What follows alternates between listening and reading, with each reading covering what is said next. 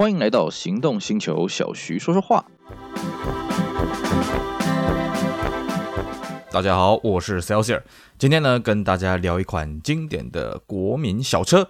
我们今天来跟大家聊一聊 Toyota Tercel 啊，Toyota Tercel 这个车子啊，相信大家在路上呢应该也都是看过的啊，甚至时至今日啊，这车呃从上市到现在也二十几年，快三十年了啊。现在路上呢，要看到特斯拉的机会相当的多。这个车呢，真的是大街小巷到处跑。到底这个车有什么魅力呢？那我们今天就来跟大家好好的分析一下。讲特斯拉这个车之前呢，我们来跟大家复习一下 Toyota 在台湾生产的一些脉络啊。其实和泰这间公司啊，哦，他是丰田啊，日本丰田第一个海外的这个代理的经销商啊，哦，可以这么说。其实，呃，和泰最早呢是把丰田汽车呢卖到台湾，呃，据说了啊，也有卖到上海，但是目前没有相关的资料可以佐证。那么和泰把车子卖来台湾了之后呢，其实呃也曾经有想过是不是在台湾生产汽车啊。不过当时以当时和泰的这个营运规模来讲，因为毕竟投资一间汽车厂呢，算是相当的不容易啊。结果这个想法呢，被另外一间公司给捷足先登了。这间公司是谁呢？哎，不要怀疑，叫做六和啊。我们现在听到六和，会觉得嗯，那六和做车不就是做福特吗？哎，各位，正是这间六和汽车。其实啊。福特六和在生产福特之前呢、啊，就是在生产托塔的，真的不相信各位可以上网 Google 一下哈，你 Google 这个这个六和可乐纳啊，这个六和丰田，哎，你可以找到很多资料啊，当然有不少资料是我写的啦。哈哈。六合汽车呢，它最早是跟日本的丰田合作啊，生产的主要是两款车，一款就是我们刚刚讲的六合可乐纳啊，老的 Corona，那么另外一款车呢是六合美力士 Mini Ace。那么后来呢，基于一些原因啦啊，这个六合汽车呢改跟美国的福特合作，成立了福特六合汽车公司。那么丰田在台湾生产的事业呢，也就宣告暂时中断。那这个事情呢，要一直等到后来了啊，这个和泰汽车啊跟日本那边一起共同投资的这个所谓的国瑞汽车呢，才又继续开始了这个丰田的小轿车在台湾生产的这个接续的下一个篇章。那么那个时候啊，最早啊是在这个一九八零年代后期了哦，具体是八七八八八九，我有点忘记了啊。最早呢，他们一开始生产这个小货车瑞狮 ZS 啊，那么再来就是生产所谓的可乐纳啊。那么因为可乐纳这个车子呢，它同时就是有一点六跟二点零嘛啊。这个如果还有印象，我们之前跟大家介绍过这 Corona Actual，其实所谓的。丰田可乐纳呢，就是个 Actual 的前身了啊、哦。那么生产完了可乐纳啊，生产完了这个啊瑞狮，销路都非常的好。所以呢，很快和泰又在规划说，那么是不是在投入下一款作品？那么这个下一款作品呢，就是我们今天的主角 Toyota Tercel。那么很有趣的是啊，其实和泰算是在台湾当时几个国产车商当中了哦。最早以全英文来称呼车款名称的了啊，其实，在我们刚刚讲这个八零年代后期生产这个可乐纳，当然既然叫可乐纳嘛，所以它是有中文名称的哦。可是到了 Corona Actual 之后呢，其实呃和泰它就不太强调这个英英文跟中文之间的区别，也就是说，它其实没有特别去取一个中文的名称。那当然我们会说啊，那 Corona Actual 我们一般在日日常生活了啊，一般的坊间叫做 A 秀嘛，对不对？那么这个像 Premium 我们一般叫做波罗密嘛，哦，那当然我们坊间对于 Tercel 也有很多不同的称呼啦，哦，最常听到就是拖鞋啦，啊，也有人叫做吐血啦，啊，也有人叫做这个特色儿啦，啊，都有啦。啊。那但是在官方来讲，它就直接叫做 Toyota Tercel。那 Toyota Tercel 这台车呢，大概是在呃一九九五年左右诞生的啊。那那个时候呢。这个和泰在行销上做的相相当灵活，因为他为了要强调，呃，这个车是一台在地化的一个产品，所以呢，他当时拍的这个电视广告以及平面广告呢，都要求这个广告商啊悬挂这个台湾本地的车牌，并且呢出没于呃台湾这些呃各大的这个风景的景点，那么要强调跟在地的这个结合，而且它广告的内容呢，呃一开始是讲什么真爱的事物就在你身旁，就告诉你说，其实你每天生活的日常都有值得你真爱的部分。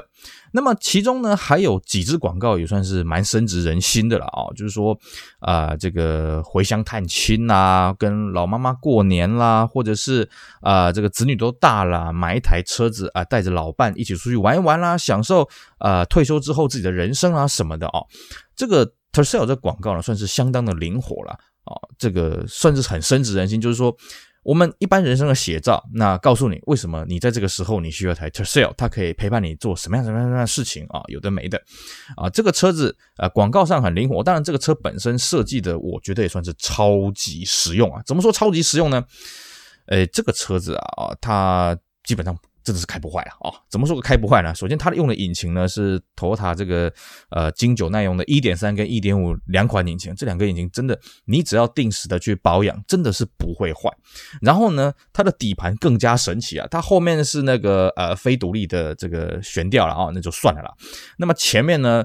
我自己开的经验找不到和尚头这种东西啊哦，当然这也是保养厂跟我讲的。其实和尚到底是什么，我自己也搞不是很清楚了。他只是跟我说，嗯，这个底盘呢，基本上，嗯，只有三脚架这种东西会坏掉，其他东西大概都不会坏了啊、那它内装里面更是厉害。它内装置物空间啊，是我在九零年代看过最多最多的哦。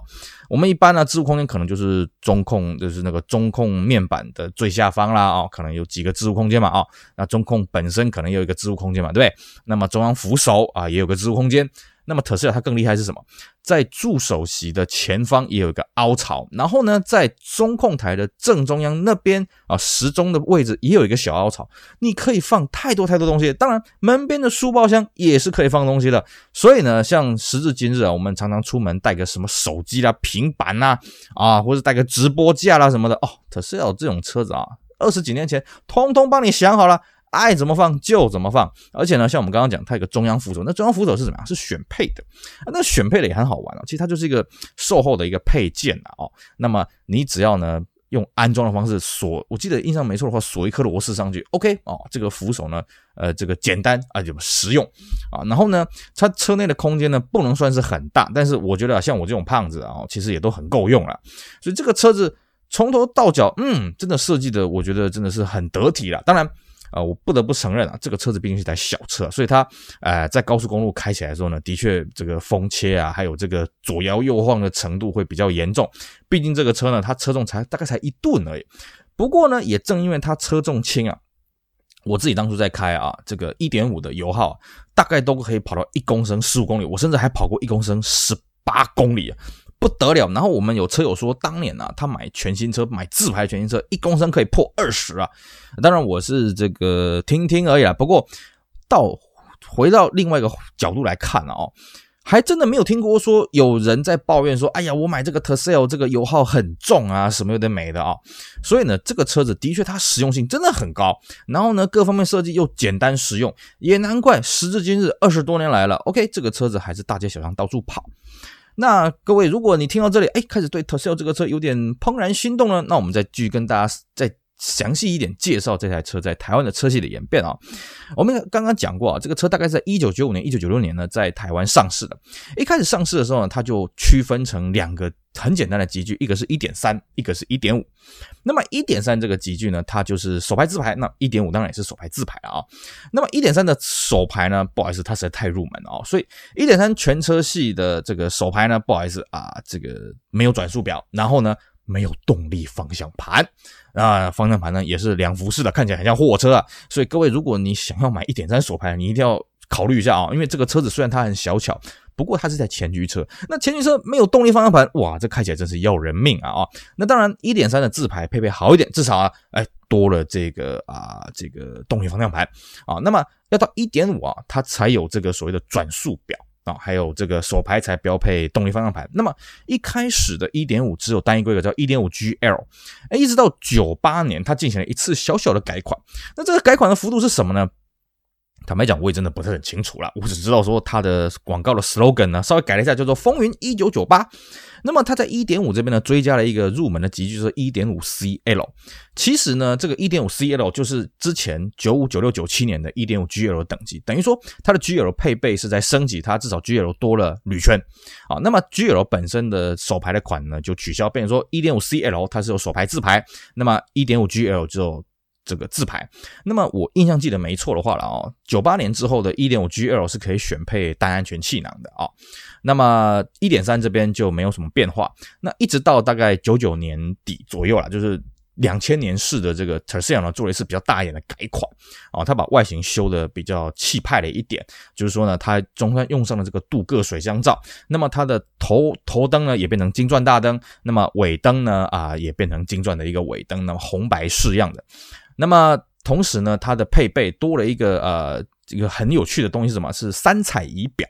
那么铝圈的式样也更换了，那么内装也多了皮椅可以去选择。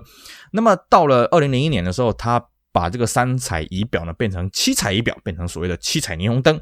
然后在不在二零零一年年底的时候呢，又做了一次小改款。这次小改款呢，把车头修得更气派，那么把车头呢变成这个直瀑镀铬水箱罩了啊。当然，有些人觉得这个好像有点过分的俗丽啊什么的，但是我觉得真的是呃还算是蛮豪华的，这感觉还不错了啊。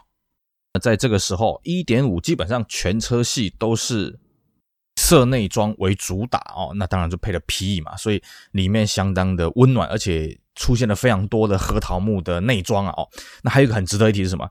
他弄了一个叫做 Lexus 同级的前置六片 CD 音响。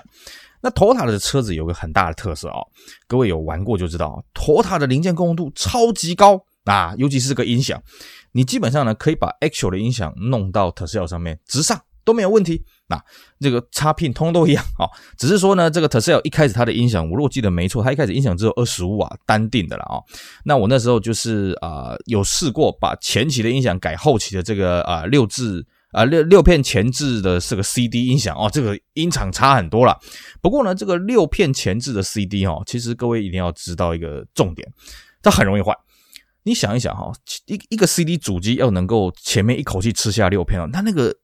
构造是很纤细的啦，所以，呃，如果说你对汽车音响比较没有概念的话，其实我没有很推荐你使用这个 CD 机，因为有可能啊，哦，你的 CD 放进去可能就真的拿不出来了，是有这个风险的啦。而且我们自己在报废厂自己在拆这些中古零件的时候啊。真的啦，CD 可用不可用的几率是一半一半的啊。那通常是不可用的几率会稍微高一点点的啊。所以这个提供给各位做一个参考。那当然了，Tercel 这个车子从前期到后期，其实它共用的零件也真是蛮多的了啊。所以你可以把你的，假设你是买一台前期的车子，你可以慢慢的把后期的内装慢慢慢慢改上去啊。包括这个什么这个这个这个三彩仪表，不过三彩仪表据说接线稍微麻烦了一点啊。然后呢，在外观上面呢，啊，你可以把前期的尾灯换。换成后期的金钻尾灯，不过这边有个小技巧跟大家讲一下哦。呃，前期的尾灯它是红黄相间的哦，那么后期的呢是红白金钻。那你如果呢改后期的尾灯是可以灯壳直上，不过会造成一个很大的问题哦。前期它的灯壳是红黄的，所以其实它的灯泡是白色的。哦，它透过黄色的灯壳把它转换成黄色的方向灯。如果你的灯泡没有换成黄光的话，那你在后期哈，你那个方向灯会变得非常非常刺眼，然后这真的是非常刺眼，就好像你直接拿倒车灯在闪烁这样来刺后面的人，我觉得这样不太好了。那但是呢，如果你要改车头的话，那超级麻烦啊，因为我们有实验过前期的车头灯，如果你要改后期的金钻头灯的话。那你整个引擎盖可能都要换，因为它的固定点基本上不一样，甚至有可能你的叶子板也要跟着换哦。那这个请大家 这个改装之前呢，先做好一下功课啦。当然，呃，改装过程本来就是一种成就感的累积嘛。只是呢，你改到一半忽然 GG 了，那就不大好了。除此之外呢，方向盘也是可以前期后期共用，而且据说啦哦。据说有安全气囊的方向盘也可以换到没安全气囊的车型的上面啊，但是我是没有实验过，因为我始终没有拆到一个漂亮的有安全气囊的啊这个 Tosel 的方向盘，因为我那台 Tosel 是啊没有安全气囊的版本啊。那么其他来讲，基本上就是呃，我觉得就看个人啦啊，因为内装的什么移植的东西就比较多，它又不像那个 Premium，Premium 就很讨厌了啊，这个后期的内装跟前期内装基本上。几乎不共用了哦，很麻烦。看起来一样，但是其实用得上的地方不多。那么 Tercel 大部分都可以留用。那另外一个是说，如果各位真的有兴趣要挑 Tercel 的话呢，那其实你要看的东西呢，诶，其实很少了哦，就基本上呢，底盘有没有声音啦，那么引擎有没有漏油啦，那么有没有吃水啦，呃，这个板件啊有没有坏掉啊什么的，大概就是一些很基本的东西。Tercel 这个车子它最大的特色是什么呢？就是它没有什么通病，而且呢，虽然它的后面的避震器啊，后面的悬吊结构算是属于非独立的这种，几乎算是固定走了啦哦，但是呢。哎，其实这个车子在山路上面玩起来很有意思啊！我记得我曾经开去苏花玩过。哎呀，因为它这个车真的太小巧了。其实不要说 Tercel 了，那个什么嘉年华那种很小的车子哦，虽然它后面悬吊没什么学问啊，可是就是因为它轻巧，那你在山路上面呃慢慢开呃顺顺开啊，其实都很灵活，甚至稍微用力一点开，你也不用担心它失控。为什么？一旦它不小心失控了，你稍微油门一松，刹车都不用踩，车子就拉回来了。这就是车身小巧的好处。而且最重要是什么？这个车才。九百多公斤，将近一千公斤呢，像我这种胖子坐进去，顶多是一吨多一点点，真的是非常灵活，在市区停车什么的，哇！这个只要你看得到车位，基本上都一定进得去啊。所以特斯拉这个车子你开了就会发现，嗯，当初和泰它没有进这个啊两厢的版本呢，其实也是正确的。为什么？因为它三厢车型已经够短小了，那么又多了一个屁股。尤其当时我们台湾人就觉得说，哎，车子要有个屁股才看起来比较安全嘛，哦啊，当然你说啊特斯拉这个车子的安全性到底耐不耐撞呢？我觉得这个这个问题我们就不讨论了。为什么？车子就长那么小，你觉得 Smart 那种车子会耐撞吗？对不对啊？所以这种车子基本上它就让你市区代步。你说你硬要把它南来北往长途整天环岛这样开，呃，我会劝你啦，那你还是加点钱去买那种美规进口的那个卡罗拉哦，那个我觉得会相对的比较安心一点，然后开起来也不会那么的累了哦。好，我们今天呢跟大家粗略的介绍 Toyota Tercel 这款车呢，我个人是对于如果说你有代步的需求，或是想要稍微玩一下，我个人也是相当推荐，因为这个车子真的是一台国民神车，用用料呢这个简单扎实，那么内装设计的实用，最重要是这个车也没什么毛病，那油耗又省。所以呢，各位如果有兴趣的话，不妨可以去坊间呢找一台 Tosel 来玩一玩，来体会一下当年国民神车的威力。